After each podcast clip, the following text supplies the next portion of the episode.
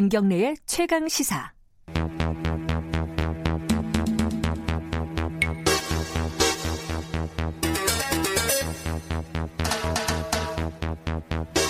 네, 사건의 이면을 깊이 있게 파헤쳐보는 시간입니다. 추적 20분. 오늘은 특별한 손님을 모셨습니다. 먼저 바른미래당 최이배 의원님 나와 계십니다. 안녕하세요. 예, 안녕하세요. 최이배입니다. 네, 그리고 항상 이 자리를 지키고 계신 박지훈 변호사님 나와 계십니다. 안녕하세요. 네, 박지훈 변호사입니다. 오늘 최이배 의원님을 어, 모신 거는 한진그룹 경영권 분쟁. 이게 예.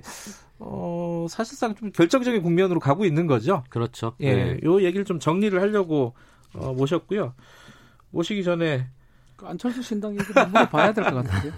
이거 어, 저 안, 어, 이름이 안철수 신당으로 됐더라고요. 간다고 하더라고요. 예. 총선할 때까지. 근데 바른미래당 그럼 어떻게 되는 거예요? 뭐 안철수 신당이나 바른미래당이나 정말 좀 답답한 상황입니다. 어, 예. 네. 안철수 신당이라는 그 이름 자체가 네. 뭐 국민들한테 일단은 뭐 쉽게 알아들을 수는 있다고는 하지만 중도 개혁 정당 실용 정당 하겠다면서 그 신당을 차린다고 했는데 어떻게 보면은 그 중도라는 거는 정도를 걷는 거거든요. 네. 근데 과연 그 이름에 정도가 있는가 싶은 생각이 들 정도로 굉장히 좀 실망스럽고요. 그러니까 예전에 친박연대 같은 게 떠오르는 거잖아요. 뭐 그런 네. 식의 네이밍이죠. 그러니까요. 네. 그리고 이제 뭐 바른미래당은 지금 손학규 대표께서 지금 아무튼 끝까지 이렇게 버티고 계셔서 네. 지금 뭐 저를 비롯한 많은 그 의원들이 네. 계속 어, 사퇴하셔야 된다, 물러나셔야 음. 된다라고 음. 말씀을 드리고 있는데 네. 좀 쉽게 통하지 않고 있어서 뭐 깝깝합니다. 그 바른미래당 당 차원에서 총선 준비가 지금 제대로 되고 있을까?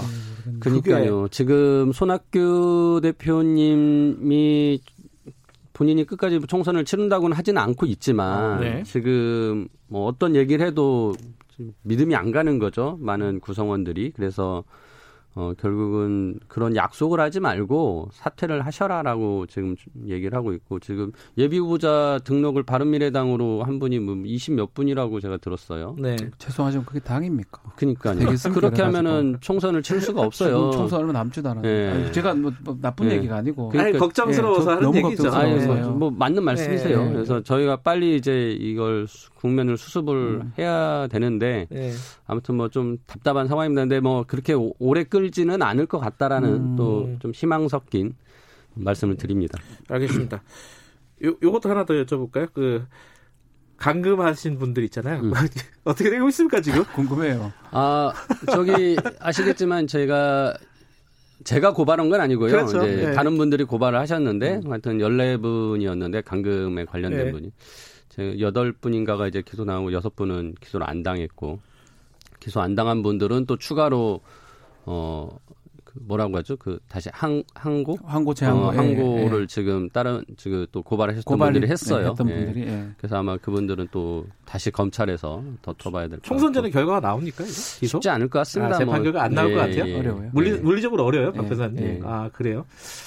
저는 총선 전에 나오면 이거 굉장히 뭐 중요한 변수가 되지 않을까 오히려 싶었는데 총선 어. 이후에 또 이게 난다면 또 아. 당선 무효도 연관이 있어서 그러면 이, 분들 공천 받을 수 있을지도 의문이에요. 아니, 국민들 입장에서 그 약간 좀 손해잖아요. 또 투표해야 되고 이러면 그렇죠. 그렇죠. 예, 네. 당선 무효가 되면은 예. 어쨌든 뭐 그거 네. 궁금한 거 두 가지 여쭤봤고요. 오늘 네. 본론으로 들어가겠습니다. 이게 지금 어, 한진그룹이 어, 조양호 회장이 어, 발세한 이후에 예. 지금 경영권 분쟁이 굉장히 뭐라고 해야 될까요? 이런 표현을 써도 되나? 좀 지저분하게 돌아가고 있었어요. 왜냐면은 네. 뭐 모자 간에 약간 물리적인 다툼도 있었고요. 네. 네. 뭐 그런 게 있었는데 지금 현재 어, 어떤 상황인지 이거는 최입배 의원께서 좀 정리 좀 해주시죠. 결국은 이제 어, 형제 간의 상속 다툼이고요. 그 이제 상속 다툼이 이제 재산을 놓고 내가 더 많은 재산을 차지하겠다는 싸움도 있겠지만 지금 이제 기업이다 보니까 기업의 경영권을 가지고 다투는 이제 음. 상황이 된 재산은 거죠. 정리가 된 거잖아요. 예, 그죠? 예. 그렇죠. 그래서 지분을 이제 골고루 나눠 가졌고요. 네. 어, 일찍이 한진그룹은 조양호 회장이 어, 딸, 아들, 딸 이렇게 삼남매에게 음. 골고루 지분을 나눠 주고 있었어요. 그리고 조연아, 조원태, 조원태, 조현민. 조현민. 예. 예. 그래서 이제 어, 거의 비율이 동등하게 예. 어, 약간씩 차이 나지만 큰 아들 조금 더 주고 어, 큰딸 조금 더 주는 식으로 이렇게 이제 했지만 어 굉장히 어 균등하게 했고 그리고 그룹 경영에도 다 참여를 시켰어요. 네. 그래서 네. 어, 특정하게 장자 상속의 어떤 원칙 같은 거는 여기에서 크게 있지는 않았습니다. 그리고 네. 돌아가신 후 상속도 결국은 균등하게 상속이 됐기 때문에 지금 삼남매가 6점 몇 퍼센트씩 어, 지분을 가지고 있는 상황인데 문제는 이제 조원태 회장이 그럼 아버지의 유지를 따라서 공동 경영을 한다거나 어, 이후에 뭐 계열을 분리한다거나라고 어떤 계획을 가지고 있었어야 될 것인데 그렇지 않았던 것 같습니다. 그러니까 음, 당연히 음. 큰딸인 조연아 누나는 야, 왜 너 혼자 다 먹으려고 그래? 이거 원래 같이 하기로 그렇죠. 한거 아니었어? 라는 음. 지금 상황이 된 것 같고요. 네. 그래서 결국 이제 조연아 전 부사장이, 어, 조원 때 남동생을 상대로 지금 경영권 분쟁을 돌입했습니다. 네. 네. 곧 지금 주총이 그, 있습니다. 주총이 3월 달에요. 네. 이 지주회사가 한진칼입니다. 예. 한진칼의 주식 구조에 따라서 뭐 그룹을 지배한다고 보면 될 것 같은데 네. 주총을 하면 이사 대표이사 바꿀 수 있고요. 네. 이사회 구성도 할 수가 있는데 자 지분을 보니까 지금 말씀하신 것처럼 조원태가 6.52, 네. 조현아가 6.49, 음. 조현민이 6.47, 또 임그 이명희 예. 어머니도 5.31을 갖고 있어요. 예. 이게 이게 말을 맞는 비극의 씨앗 같아요. 음. 다른 그룹 같으면 이게 뭐 어쨌든 저쨌든 간에 한 명한테 많은 지분이 가는데 너무 균등하게 가다 보니까 잘 운영되고 합작이 되면 큰 문제 없이 경영이 되는데 아버지가 갑자기 어떻게 보면 돌아가신 거잖아요. 예. 돌아가시고 지분들은 그대로 있고 결국 주식회사는 지분 싸움이거든요. 음. 그 지분에 대해서 6.5위를 갖고 있는 사람이 다 가지려고 한다. 경영을 음. 다 하려고 한다. 당연히 6.49가 갖고 있는 사람들이 사람이 반발할 수밖에 없는 구조가 아니었나 싶어요. 그러니까 이 지금 말씀하신 등장인물 4명에다가 지금 그 지분을 갖고 있는 쪽이 뭐 행동주의 사모펀드 보통 얘기하는 예. 강성부 펀드라고 예, 그러죠. KCGI 예. 예. 거기랑 이제 언론에서 많이 들어서 이제 익숙하신 이름들이에요. 또 반도건설이 있습니다. 그죠? 네. 반도건설이 있고 델타 항공도 등장하고요. 네. 뭐 이렇게 주요 등장인물이 한 요 정도로 보면 네. 되나요? 카카오까지 있습니다. 카카오, 카카오, 아, 카카오가 1% 새로, 갖고 새로 등장했죠. 예. 자, 요, 요 사람, 요 이제 등장인물들이 이제 합종 연행을 하는 건데, 예.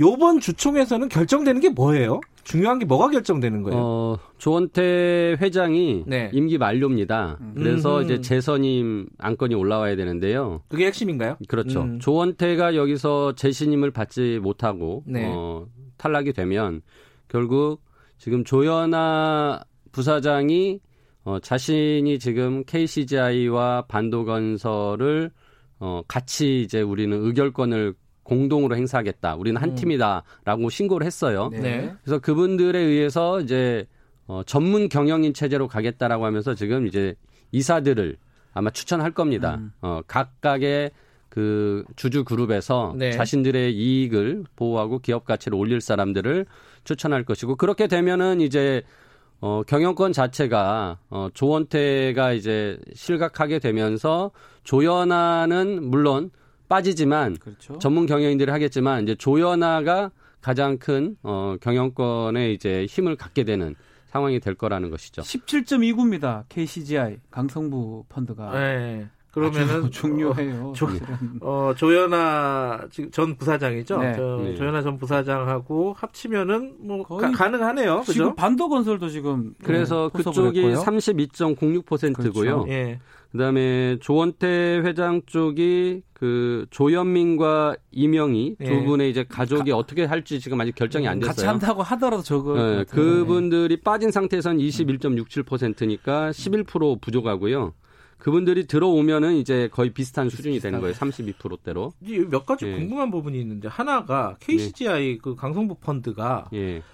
원래는 조현아 전 부사장이랑 안 좋았어요. 그렇죠. 그러니까 조현아 부사장한테 사실 호텔 부분 정리하고 나가라 이런 쪽이었잖아요, 사실은. 맞습니다. 예. 근데 왜 둘이 손을 잡은 거예요? 이게 왜 이렇게 되는 거죠? 최이배 의원께서 말씀을 좀 하셨는데 예. 결국 전문 경영인 제도 같은 거예요. 음. 조연아 지금 입장에서 본인이 전면으로 경영할 수는 없는 상황이거든요. 음흠. 여러 가지 문제점도 있고. 여러 가지 그렇다면 문제점이. 조연아가 예. 하고 조현태 지금 대표가 연임이 안 된다, 재산이 안 된다고 가정했을 때 음. 전문 경영인은 필수적인 부분입니다. 음. 아마 그게 좀 합의가 됐을 거라 보여요. 음. 이 KCJ 펀드, 사모펀드 입장에서는 그 부분이 받아들여지기 때문에 1위를 몰아내기 위해서 2위끼리 합세한다고 이렇게 보면 될 것 같고요.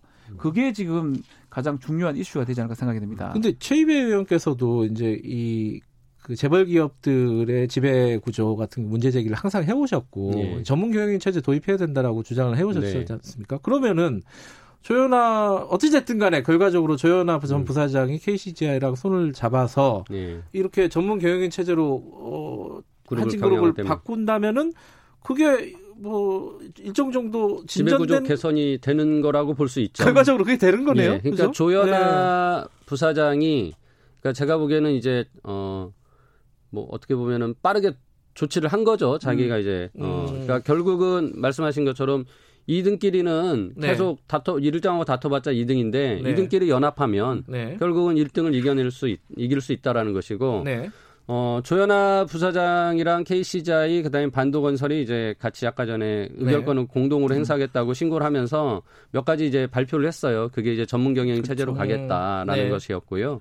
그러니까 조현아는 자기는 나서지 않겠다라고 이제 선언을 한 거죠. 네. 그리고 이 부분은 어, 다른 KC자이나 이제 반도건설의 우주주들하고 음. 다 합의가 됐기 때문에 이제 자기가 나설 수가 없는 상황일 거고요. 네. 그런 면에서는 어, 한진 그룹이 그동안에 이제 한마디로 조양호 회장이 돌아가시 전까지 그 조 씨 일가들에 의해서 전행적인 완전히 구태 전행적인 경영을 했다면 네. 이제 새로 거듭날 수 있는 기회를 가진 것이고 네. 어, 결국 이런 경영권 다툼이 있어야 우리나라는 그룹이 지배 구조가 바뀝니다. 그러니까, 그러니까 총수가 감옥을 가거나 또는 이렇게 경영권 다툼이 생겨야 개선이 되는. 그래서 음. 지금 조원태 쪽에서는 어, 조원태 회장은 주주 친화 정책으로 배당금을 많이 주겠다 이런 그렇죠. 걸또 제시하고 예, 있는 거예요. 맞아요. 서로 예. 이제 자기 편을 끌어들이기 위해서.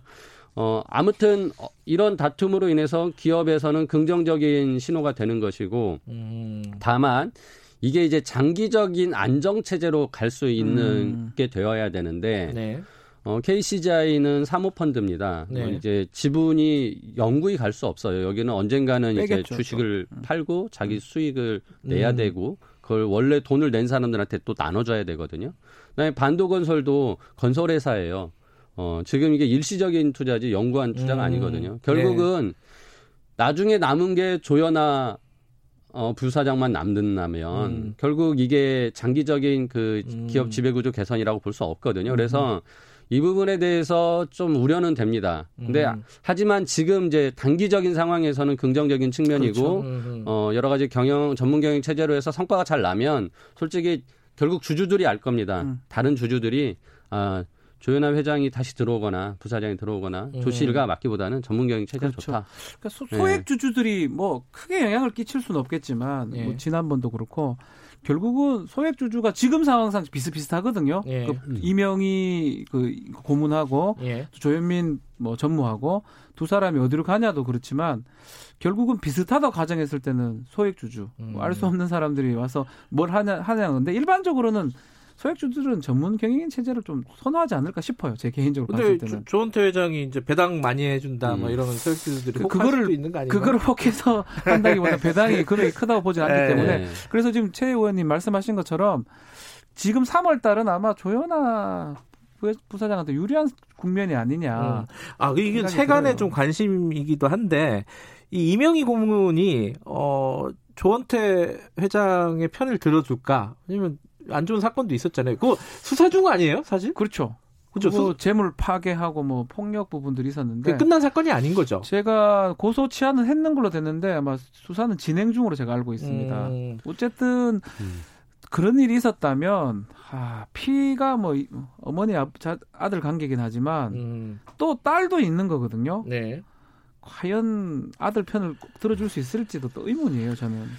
어찌됐든 그 삼남매의 어, 재산 재산이 아니죠. 경영권 분쟁 때문에 단기적으로 볼 때 경영이 정상화되는 이상한 그 아이러니한 음. 상황이 벌어졌는데 그 최이배 의원께서는 원래 이제 삼남매가 좀 분할해서 독립 경영해야 되는 거 아니냐 이런 문제 제기를 하셨잖아요. 네, 이런 식으로 갈 수 있는 건가요?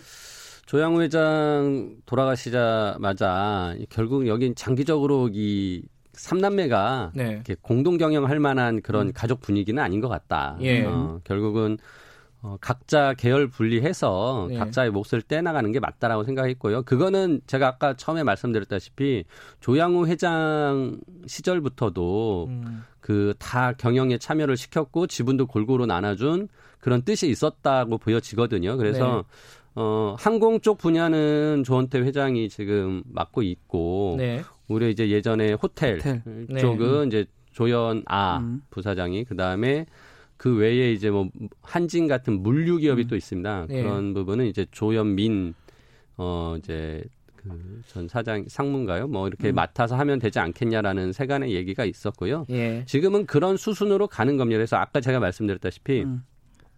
장기 단기적으로 지금 이렇게 네. 가지만은 네. 결국 우호지 분들이 빠진다면 결국은 그 전에 이거를 이렇게 다 계열 분리 시킬 가능성이 큽니다. 특히나 KCGI도 네, 그렇죠. 계열 분리를 원화했던 거 그 얘기가 있었거든요. 그래서 그렇게 정리를 하는 것이 이 한진그룹이 더 이상 분쟁하지 않고 음. 어, 가는 것이고 그 과정에서 전문 경영인 체제를 겪으면서 뭔가 성과가 더 난다면 계속 그렇게 갈 수 있는 거죠. 지금 최근에 어 올해 이제 그 실적을 예상하기로 대한항공 같은 경우는 마이너스 6,200억 원의 음, 단기 손, 아. 손실이 볼 것이다라고 예. 하는 거예요. 근데 이게 2017년에는 8천억 이익 봤다가 예.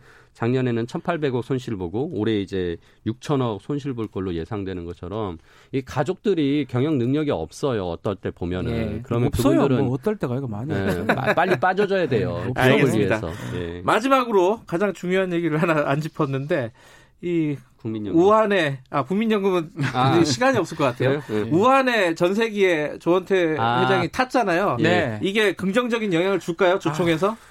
또 이것도 뭐 여론 조작인지는 모르겠습니다. 어쨌든 네. 간에 비서 뭐 얘기도 나오고 네.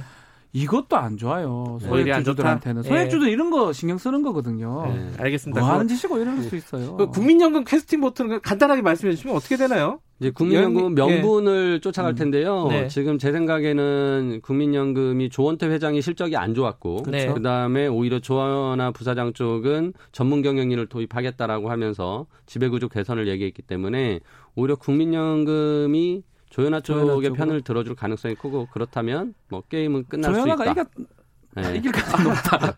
예. 편파적인 아니, 방송을 편파가 아니고 그 계산해 보면 딱 그게 네. 나옵니다. 주식은 거짓말하지 않거든요. 알겠습니다. 오늘 두 분과 함께 그, 좀 아이러니한 상황이네요. 경영권 분쟁 때문에 회사가 정상화되는 이런 상황을 각 빚고 있는 한진그룹 사태를 정리해봤습니다.